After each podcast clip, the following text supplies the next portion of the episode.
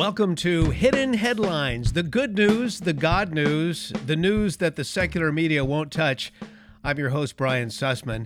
This is the run-up to Christmas edition of Hidden Headlines, where, of course, soon the secular media headlines will declare, Merry Christmas! And then a few stories later, you'll no doubt hear about the story in which the nativity scene has been deemed unlawful by a member of the city council, and the A C L U has demanded that the Church of Satan is allowed to place a pentagram and a goat skull next to the manger. And what a world. What a world. This is also, of course, the time of the year where we hear much about Santa Claus, and Rudolph the Red-Nosed Reindeer, and Christmas trees, and Frosty the Snowman. Of course, this imagery steers eyes away from the real headline that should be front and center, the one that announces the Messiah, who takes away the sins of the world and promises eternal life, was born. So all that said, can one really blame those skeptical of Jesus being the Savior of the world when you see all of that? Especially when Jesus is placed on the same stage as characters like Santa and Rudolph and Frosty. So that brings us to this edition of Hidden Headlines. What are the hidden headlines this week? Well, they are, in fact, the biblical proof that Jesus, whose real name in Hebrew is Yeshua, is indeed Messiah King, whose birth date is traditionally celebrated on December twenty-fifth. Now, the question is, was he really born on December twenty-fifth? I would say likely not, but does it really matter? Let's dive into the history for just a moment. The earliest known reference to commemorating the birth of Christ, you know, Jesus the Messiah, on December twenty-fifth is found in a Roman calendar dated A D three fifty-four. There is additional history that shows us that Dionysius Exiguus, a sixth century monk, stated Jesus was born on December twenty-fifth. Other traditions give dates as early as mid-November or even as late as March. However, the fact is, many pagan cultures around the Mediterranean and across Europe observed feasts on or around December twenty-fifth, marking the winter solstice. The Celtics had the solstice with Baldur, the Scandinavian sun god who was struck down by a mistletoe arrow. There was a pagan festival of the Romans, the festival of Saturnalia, where there were feasts and drunkenness and gifts given to the poor. The Germans had a Yuletide festival, again with lots of drinking. In fact, drunkenness was closely connected with these pagan feasts. So at some point, it's thought that the Catholic Church adopted the day, December twenty-fifth, to keep people from indulging in the pagan festivals and do something that was a little more, quote-unquote, Christian. Interestingly, the born-again Christian sects, such as the Puritans who left the Church of England and came to North America in the sixteen hundreds, a k a the Pilgrims, they totally forbade Christmas. They considered it too pagan.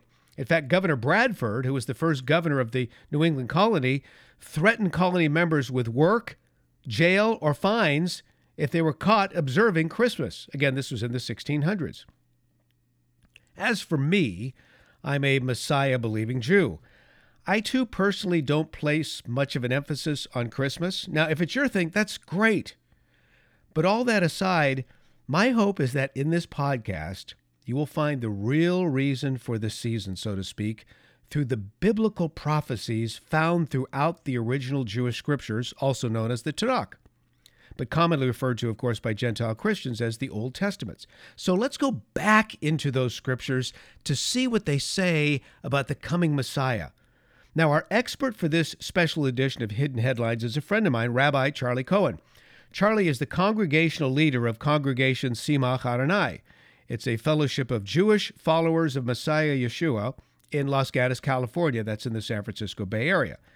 Now, please, I urge you, share this podcast with a friend or family member who is a, is a Jesus skeptic. Seriously, I think this will be so good for them.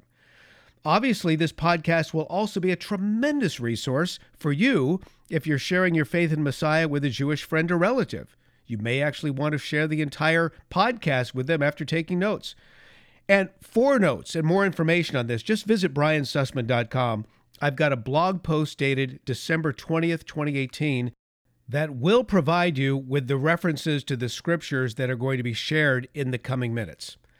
So With that in mind, my interview with Rabbi Cohen, we began with me asking Charlie about the age-old Jewish expectation of the Messiah. Yeah, the, the issue for Jewish people, there is a messianic expectation, there always has been, because of the nature of these biblical prophecies. The, the, the, the problem, however, and the, the reason why in the Jewish world we don't have everyone standing up and saying, well, who could have fit the bill better than Yeshua? Obviously, no one else came along and did any better than him. It's because, I think because of the historical baggage, there's an inclination towards a kind of a continental divide between Christianity and Judaism. And that inclination helps you pay attention to certain trends that you see in the Scripture or emphasize them. Here's the trend. Uh, much more than fifty percent, the vast majority of all of those messianic prophecies speak of the kingship of the Messiah, that he would be a great king. It, and the reference, obviously, the number one connection would be to David, who is the king of all Israel and is considered the greatest king amongst all of the kings of Israel, kind of the paradigm from which all others should have followed. So making that connection of the Messiah to someone like King David, along comes Yeshua. He is uh, he comes to his people in the land of Israel two thousand years ago. And if you're looking backwards at that majority of messianic prophecies, and you're saying to yourself, was he the great king? Did he become the king, restore the nation? Did all people everywhere bow down to him? Uh, and so on. You would have to say no. And so this, I think, is a given ammunition to that, as I said, continental divide. It's, it more or less is something, you could even say comforting for the Jewish people who have faced, at times through history, persecution and or forced conversions from Christianity, who would look at that and say, okay, we're we're safe, we're comfortable in this, we haven't missed the Messiah, because look, here's a list. What we're doing in our, and what we do in our study is to look at the totality of the messianic prophecies, not just focus, we do focus on the kingly prophecies, but there are other aspects to what is promised in God's word that the Messiah would do and accomplish. And of course, uh, if you look at the totality of all of this, uh, Rabbi Charlie, you also yeah. have to look at the future, because there will be a future kingdom that is established where, whereby all knees shall bow to Yeshua Messiah. Well, yeah. In fact, you know, one of my criticisms of that, of the other approach, you know, the traditional Jewish approach, is that those prophecies were taken too literally. And right away, when someone says that about anything in the Bible, uh, if you have any kind of a conservative or fundamental approach to the Bible, you recoil at a statement like that. And you go, what do I mean, take it too literally? You can't overly take literally the Bible. It's the truth. Well, that's not exactly what I mean. What I mean is that, in fact, as you point out, there is a future fulfillment to uh, the pr- prophetic anticipation of, a, of the king. And so he had some role or roles to fulfill uh, two thousand years ago. And other role, a greater role, well, a significant and final role will be that as the returning king. And by taking it literally, what I mean by that is to say, well, he must be king everywhere. He, all Jews everywhere must bow down to him. There must be world peace. All those kinds of things were anticipated at the appearance of Messiah. Mm-hmm. So, of course, if you if you hold the Messiah to that standard, you would be disappointed and say, well, Yeshua didn't do that. But we affirm it. We just say that portion of the fulfillment is what we would call uh, associated with the apocalypse, the final revelation of the Messiah to the world, where he will be that king. He will uh, reside, we believe, in Jerusalem and reign over the world. The nations will yield to him, and all Jews everywhere, hopefully, will bow down to him. It has its fulfillment, but it, it, there were other things that he must do and did do at that time. You know, the other part of it is for, for Jewish people, uh, again, just looking at the experience they've had living on planet Earth, there has been so much persecution and so much wrongdoing done in the name of Christianity. And it's true. Uh, there have been many who have come uh, over the centuries who uh, proclaim to be followers of Christ, and yet the awful things they have done in terms of yeah. persecution, et cetera. And that's something that it's it's very difficult for most Jews to get past. They almost need a, a historical revelation. That's right. And, you know, one thing that I'm quick to point out is, let's be honest about this. The historical baggage of, uh, of you know, to put it very mildly, euphemistically, the friction between Jews and Christians is at the root of this. So that if we go back, let's just honestly turn the clock back two thousand years. What did the Jews of the Holy Land at that time, what did they think? Did they walk up to Yeshua and say, are we having world peace? You know, did they walk up to him and saying, are you going to be crowned the king of the world? Well, you know, all Jews everywhere bow down to you because you could be the Messiah. No, they were concerned about other things.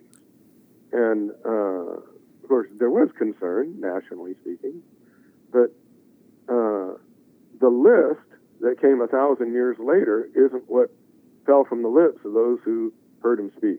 They would say things like, wow, we've never heard anyone teach like this. He seems to be more authoritative than even our best teachers. Mm-hmm. They would say things like, oh, he's descended from the tribe of Judah and from the line of David. Isn't this amazing? And then some even learn after, uh, late late in the game that he was born in Bethlehem, just like the prophecy said he would be born in Bethlehem. Mm-hmm. And I think it's helpful to acknowledge the historical baggage and, and, and the chasm that exists there. And but we need to be honest. Both everyone needs to be honest, Christians and Jews, that there is a reason why, uh, you know, the Jewish view was kind of shoved into this corner, if you would, or backed up into a corner in order to defend themselves. They kind of became proactive in this. And and this is how, I believe at least, the emphasis on who is the Messiah, what will he do, uh, developed in Jewish thinking defensively. Mm-hmm. Because, you know, the actual scriptural uh, narrative or you know, as the facts that we have in the, uh, the Gospels and the Acts and so on, don't paint that same picture. Mm-hmm. People weren't asking those questions. They were asking different questions. So let's get into some of these prophecies that are oftentimes a part of the, the Christmas celebration, yeah. um, beginning with the fact that Messiah would have to be born in Bethlehem. Talk to us yeah, about that. Okay, that's found in the book of Micah. And very interesting, it says, Uh, I can kind of loosely quote here because I don't have the actual scripture right in front of me, but something like, uh, Bethlehem, you who are very small amongst the villages or cities of Judah, from you will come one who will save my people. You know, that's kind of a nutshell, but mm-hmm. I mean, literally names Bethlehem. And in the time of Yeshua's public ministry, there was even an incident where he was teaching, and uh, some people were buying it, and some people weren't. The ones that were that particular day who weren't, they said, "Well, okay, you know, it's kind of like, you know, you ever heard that expression? There's something fishy going on here." And they were like, "Well, okay, it's pretty good teaching, but what good thing can ever come out of the Galilee? The Bible says he would be born in Bethlehem." Well, he was, but but but the fact of the matter is, born there, yes, because of uh, the Romans had ordered a census of all the Jews. In other words, in those days, you would be identified with a certain village or place, and in order to be uh, enrolled on the census, to pay taxes, in other words, you need to go to your ancestral village where they'll count you up and put you on the on the roll. And I guess that was the uh, ancestral village, you know, Joseph and his family had to go there. So they went there for that reason, but Mary was ready to give birth, and so he was literally born in Bethlehem, but that wasn't their present home. They, uh, after fleeing to Egypt and returning, they diverted and to the Galilee because the northern part of Israel at that time was not Judea, the Roman province of Judea. It was still controlled by Rome, but uh, would be a very much uh, less or safer area to live in. So grew up, lived in Nazareth, but was born in Bethlehem, fulfilled the prophecy. And fulfilling the prophecy prior to that, I think we have to obviously mention, and this is a stumbling block for a lot of people, yes, the fact that he was born of a virgin. Let's discuss okay. that, Rabbi okay. Charlie. Yeah. Well, see, I feel like it's more controversial than it needs to be because, uh, first of all, the actual scriptural passage that that is taken from, from the Tanakh, the Old Testament, can be debated, and and uh, as to whether it means a young woman, a maiden, a virgin. And so uh, in the Septuagint, the, the Greek version of the Old Testament, those translators who were translating from the Hebrew did in fact choose the word virgin in, in Greek. And many uh, English Bibles lean on that in order to Uh, confirm that the prophecy was a virgin. Of course, we know that Mary was and uh, gave birth miraculously. Mm-hmm. But on the Jewish side, they look at this and they say, well, wait a minute. If, if we just look at the Hebrew the way we know Hebrew, we would say that passage in Isaiah says a young woman would give birth. Mm-hmm. But then they say, let's back this up one step further. The context of the prophecy itself, You, you could argue very strongly, isn't even messianic. It had to do with a sign that was being given to a Judean king to know that his land was not going to be invaded uh, at that time mm-hmm. uh, by an alliance that had been formed with the northern king. So this was brother on brother. It was a threat of civil war. It was a threat that the northern kingdom, uh, who had made an alliance uh, with... Uh, I don't know, Syria, I believe, if I remember right. Well, Isaiah was sent to tell that king, don't worry about it. This northern kingdom and the alliance they formed is going to fall apart. Hmm. And as a sign, he said, the young woman, which, as I said, is often translated virgin, mm-hmm. and could be, will give birth, and before that son is old enough to know the difference between good and evil, this threat will be wiped away. Hmm. And so Jewish commentators look at that and say, well, look, this has nothing to do with the Messiah. Well, you know, as we often see, things have multiple fulfillments mm-hmm. uh, prophetically in the Bible, and the apostles were not immune from looking at passages such as that and saying, okay, it meant that at the time. However, it's also speaking about a great deliverance that will come through uh, miraculous childbirth, and here, it fits it. I love that scripture, though. It's uh, Isaiah seven, fourteen, fifteen. Therefore, Adonai himself will give you a sign. The young woman will become pregnant, bear a son, and name him Emmanuel. And by the time he knows enough to refuse evil and choose good, and then it goes on. That's just yeah. a beautiful, beautiful passage. I know. It is. And, and, of course, the apostles look at that and went, yeah, that's right. Mm-hmm. You know, here, we have seen the fulfillment of this in our days as well. And I think the thing to emphasize, especially vis-a-vis, you know, any curiosity or interest on the part of Jewish people, is look at the connection and linkage of Messiah's actual birth to the patriarchs, Abraham, Sarah, the the birth of the of the covenantal son, Isaac. Sarah is ninety years old and barren. Abraham is one hundred years old, miraculous childbirth. And then in the case of their son, Isaac, who marries Rebekah, Rebekah cannot have children until Isaac prays, and it says the Lord opened her womb, miraculous childbirth. And then in the third generation of the patriarchs, Jacob, who first marries Leah by trickery, but then his chosen wife, Rachel, she doesn't bear children. And Leah has uh, four children in a row, four sons in a row. And then Rachel says, here, take my handmaid, who then has two sons. And she celebrates that, you know. Uh, and then Leah does the same thing. And then her handmaiden has two sons. And so we're all the way up to ten sons, and still Rachel has never given birth. Hmm. How does she give birth? Well, a little awkward, she says to her husband, give me children or else I die. But he did pray, and it, and it does say that God opened her womb, and that's when she gave birth to Joseph, uh, her eleventh, or their eleventh child, and then uh, right before she died, Benjamin. So you look at all of these, all of these patriarchs of the faith, they all had somewhat spectacular births. I could even think of Moses and his situation after being birthed, being floated Absolutely. down the river. Yes. If you take away the spectacular birth in which Scripture is very clear, mm-hmm. God has a hand in it miraculously, mm-hmm. we have no patriarchs mm-hmm. other than Abraham. You know, he would be the last one, the first and only. So, I mean, it's true, you know. We should really literally say the founding of the of the Jewish uh, nation in Israel is entirely dependent on miraculous childbirth.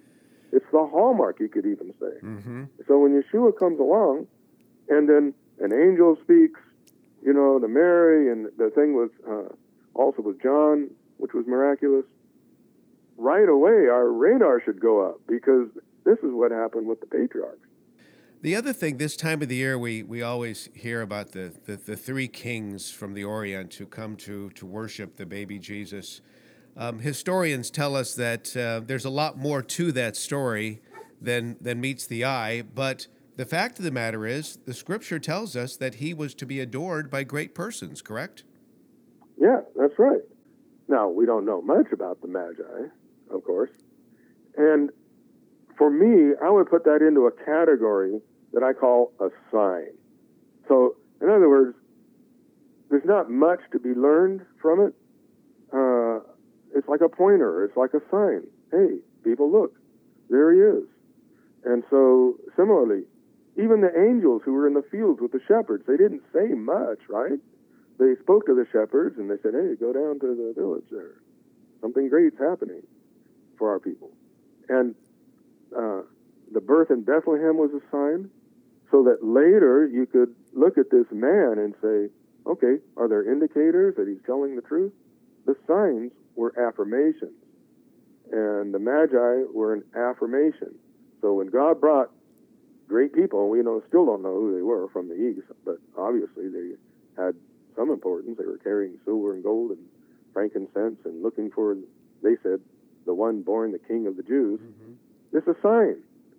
Uh, you can't learn a tremendous amount from it, but it wasn't meant to teach. It was meant to affirm, and it was meant to get their attention and affirm. God's here and doing something. Pay attention. The signs are always that way in the Bible. Another sign, and you alluded to this earlier when we you spoke of John, of course, or that would be John the Baptist as he's known. Yeah. Um, but the Scriptures are very clear in Isaiah forty, Malachi three, that, that this Messiah would be preceded by one who would announce him. Could you talk to us about that? Okay, that was really interesting, because uh, this is one of the things in Jewish tradition that the one who precedes or announces the Messiah is a very important person. In our tradition, and, uh, and pops up at important life cycle and uh, holy day situations. For example, at the Passover, within the Passover celebration and the meal, we always have, uh, after, uh, we have four cups of wine that are scattered throughout the meal, and each, each one has its own certain significance. And after the meal, we have a cup for Elijah, none other than Elijah. And it's called the Kos Eliyahu, the cup of Elijah. And uh, we open the door. We usually, a child has the job of doing this. The door is swung open, and we announce, you know, this would be a good time for the Messiah to come and for Elijah to announce him. You know, uh, he has that role. When John came, people were wondering, even because he was, uh, you know, rather ascetic. He uh, didn't hang out with wealthy people, and he spoke very powerfully. People were listening. But he said, I am not the man. One who's coming after me is the man. He said, I'm not even worthy to untie the sandals of his feet, and the man coming after me. And here's an interesting thing. How would he know who the Messiah would be? How do you know it's him? Mm-hmm. And it's his job to tell everyone. So we read in, in the book of John that God spoke to him and said, here's how you'll know. He said, when you see my spirit de- depend, descend on him in bodily form, you'll know that's the guy. And it, sure enough, mm-hmm. John was at the River Jordan immersing people and calling for people to repent. Uh, and this is, is also, by the way, in keeping with Jewish tradition of immersion for sanctification and purification. Yeshua himself shows up, and at first he tried to stop him because, it, you know, it was obviously already a sense that, he, even in his own spirit, that this was a holy man. And when he did immerse him, when Yeshua arose uh, in the river, he said, he witnessed this. And he said, the Spirit descended upon him in a bodily form. He said, this, he said, I'm testifying to you, is the Son of God. So he himself received that as a sign. What does it mean? He doesn't talk about that, nor really is that explained. It's as a sign. And in fact, it was accompanied with a second sign, which uh, in the Jewish tradition we call a bat kol, where, which is where when the, uh, God speaks from the heavens so that we can hear here on earth. It occurred at Sinai uh, when all the Israel gathered in front of the mountain, and Moses mm-hmm. went up on the mountain, and they heard him speak uh, the commandments. That's the bat kol. So the bat kol was associated with that same event. Everyone heard, this is my son in whom I am well pleased. This is somewhat of an aside, but most Gentiles do not realize that John the Baptist didn't invent baptism. Right. They really think, oh, he, he was the first. This is, no, as you just described, this is a long-standing tradition amongst Jewish people. That's right. And, and, and not only not long-standing, but an integral tr- tradition, even up to this very day, because immersion is needed when one becomes unclean ritually. And that's not an implication of sin. It's, you know, there are various reasons why you could be ritually unclean. Even accidentally eating non-kosher food, mm-hmm. for example, would make you unclean.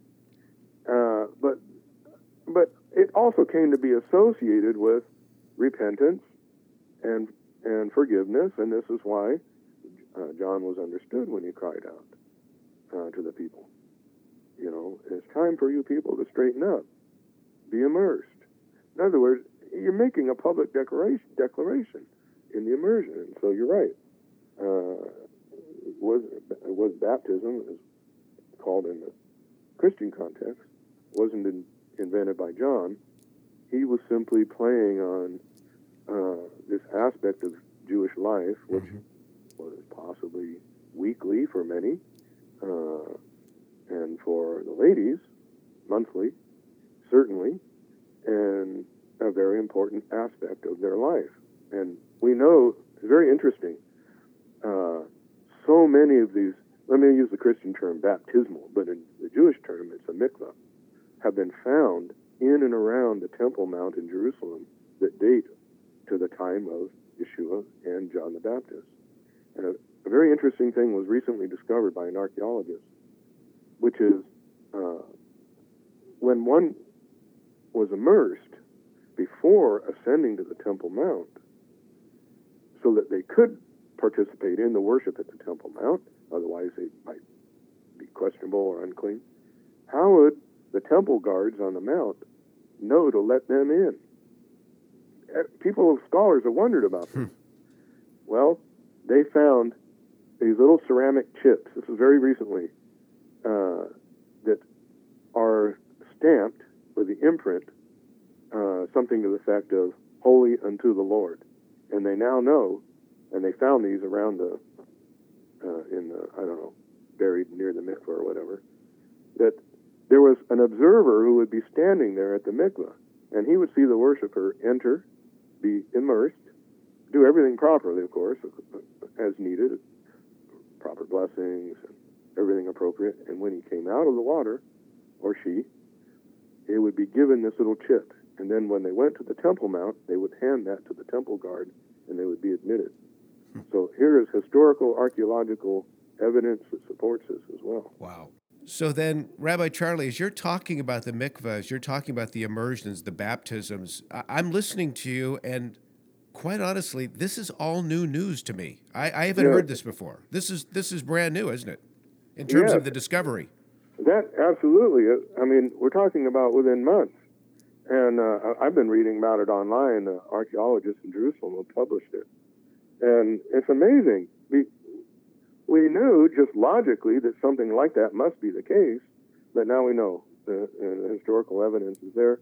We know how important the mikvah was, and now we know that, you know, there were attendants who were standing there at the mikvah. They were watching to make sure that uh, the process happened properly. And then on the Temple Mount itself, hmm. Uh, the temple guards were obviously instructed that, you know, when the worshiper comes up, they return the chip, and they're permitted entry. Based wow. on what? Their sanctification through the mikveh. My goodness, this is fantastic. Archaeology is so wonderful.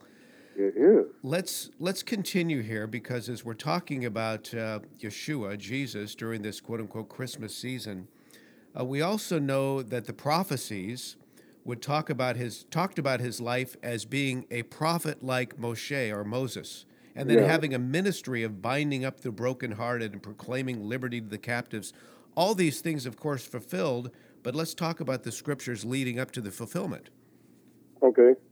Well, of course, Deuteronomy eighteen is the record of the statement by Moses, who was, uh, according to tradition, the entire book of Deuteronomy was written in the eleventh month of the last year of his life.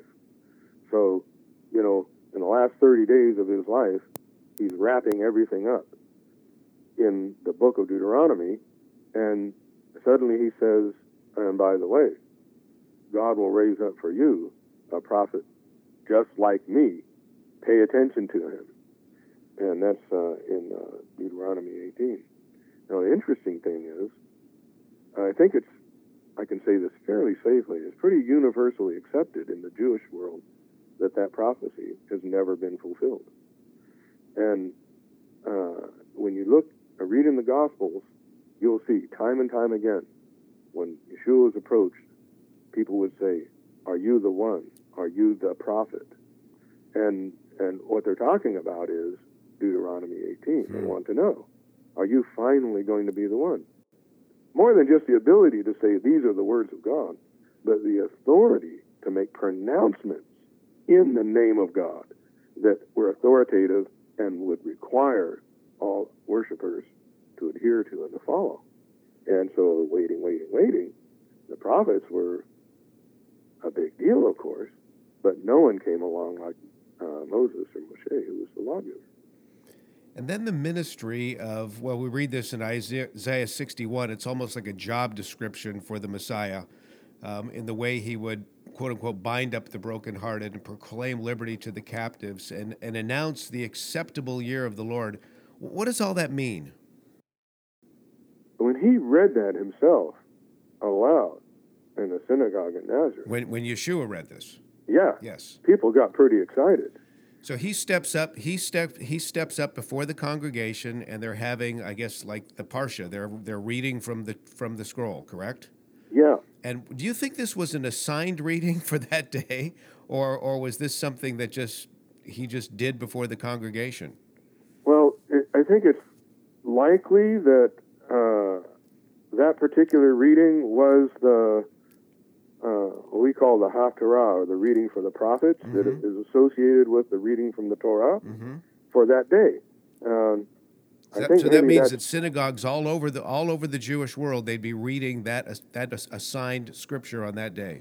I would think, yeah. and you know, many within you know within uh, you know the observant uh, Jewish world believe that the, the cycle of the Torah and the prophets goes back all the way to Ezra and Nehemiah.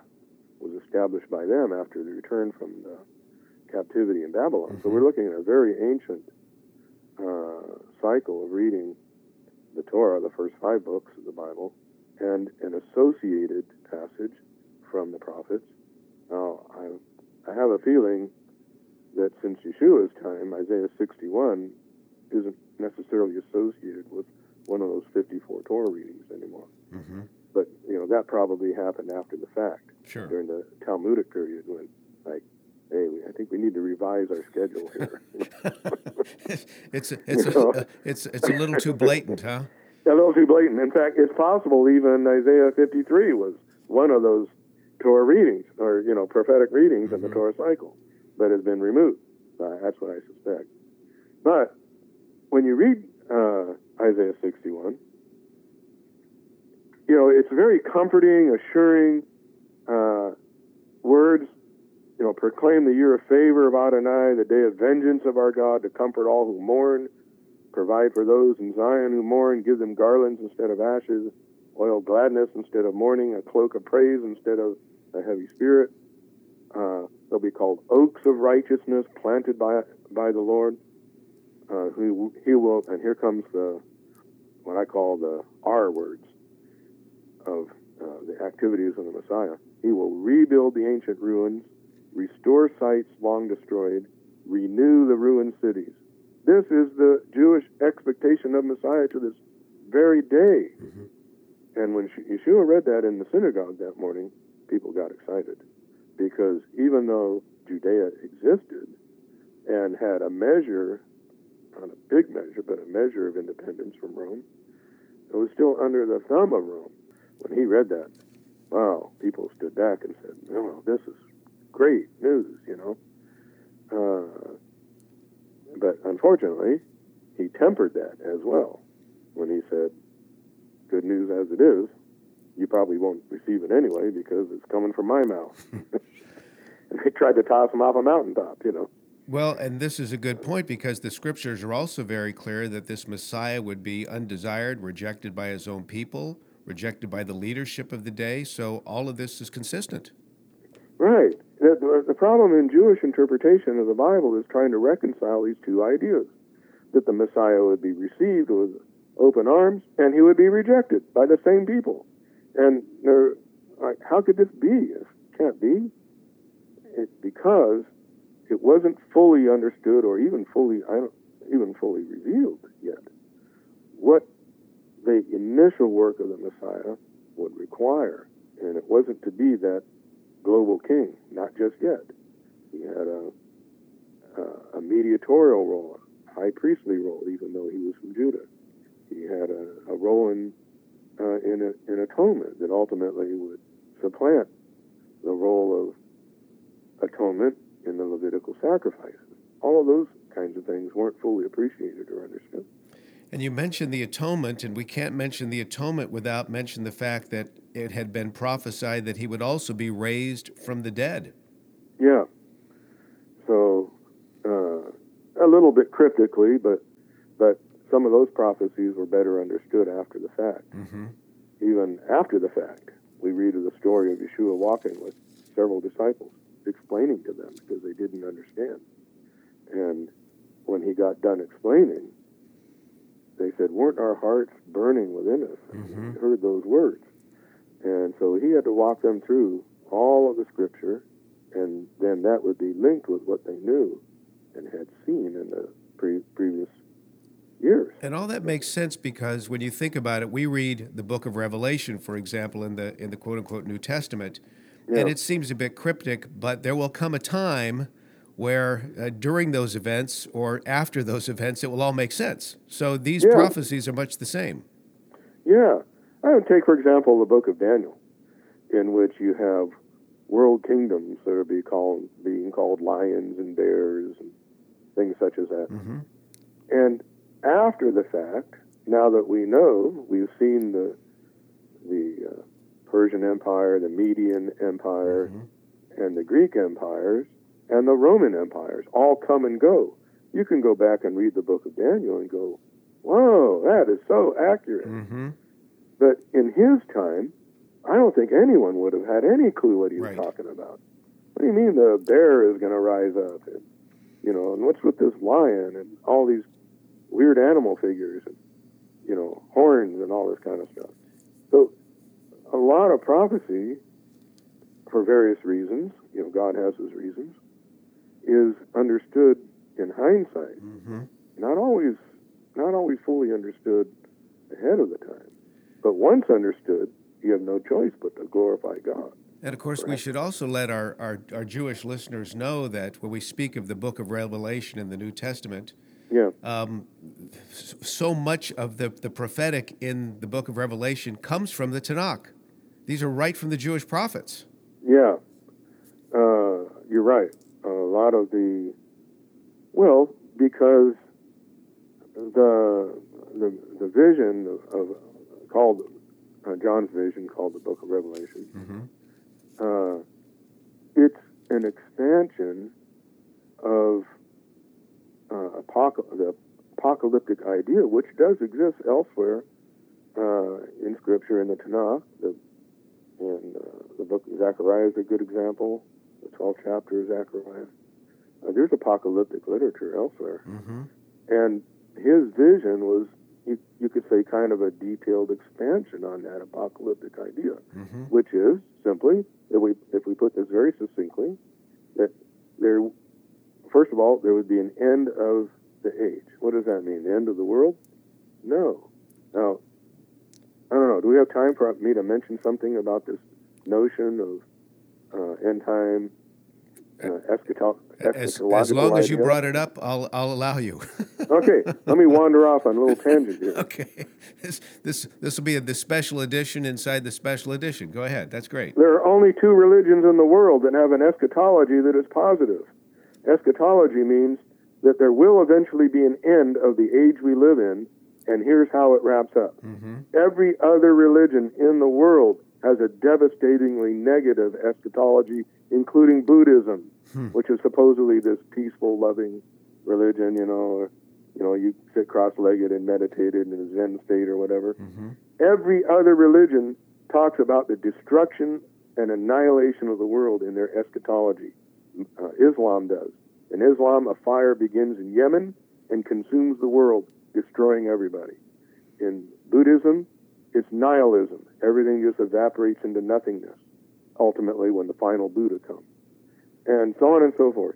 Only Judaism and Christianity, because Christianity is a daughter of Judaism, mm-hmm. and picks up the same and expands on the same idea, has a positive view that there is, in fact, an end of the present age, which simply means a change in the way God relates to the human race. Mm-hmm.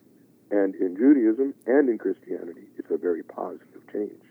We say, and the Bible agrees with us, that that's the final uh, and permanent appearance of the Messiah, who rules and reigns from Jerusalem and sets things aright. Eschatology, it's the talk about the end time or ending things. And you know, that is so hopeful. And and that's my hope during this particular season, Rabbi, that that there will be Jews and Gentiles alike who come to know the truth, because this truth will set them free. And again, the end game is so wonderful, isn't it? Wouldn't it be yeah. nice to know that you you you you go to your, your last breath knowing that there's something even better awaiting you? Right. So to pull this back to the track we were on a, a minute ago, mm-hmm. before I diverted a little bit, the the both the Jewish, as I say, the Jewish and Christian es- eschatologies are positive, but at the Book of Revelation, it affirms that the end of the age will be, uh, the sign of the end of the age will be that God's judgment on the world will be visible and noted as that he is the initiator of it. And our little miniature example of that would be Israel and Egypt. When Moses stood before Pharaoh and made certain demands, miraculous things happened, and finally, even Pharaoh's most closest aides and assistants said, "Don't you see, this is the hand of God." And at the end of the age, when God is determined to shift and change the way he relates to the race, which will now be through a present, visible, seen uh, king, Messiah himself, that there are markers of that, and one of the markers is uh, judgment on nations or certain nations that will be visible visible and known as the hand of God. And so the Book of Revelation isn't so strange when we read about those things, because the various cups and bowls of wrath and so on, it's simply affirming that that is, in fact, the apocalyptic moment, that at the end of the age, his judgment is visible, and then we as well, his Messiah will be known and will be visible. That the Messiah will be known and will be visible. And that's my prayer for you during this special season, that you will come to know him and that he will be real to you. I hope you've enjoyed this special edition of Hidden Headlines for this Christmas season twenty eighteen. For more information about me or ways to follow me, just go to brian sussman dot com. Also, I do, as I mentioned, have notes regarding this particular Hidden Headlines podcast on my blog. It's dated December twentieth, twenty eighteen. So all of the scriptural references involving the prophecies, the Jewish prophecies of the coming Messiah, they will be there for you to see as well. And while you're at brian sussman dot com, don't forget my Another Chance podcast, amazing stories about people I know who have received another chance from the God of Abraham, Isaac, and Jacob. Thanks for joining me on this edition of Hidden Headlines. I'm Brian Sussman.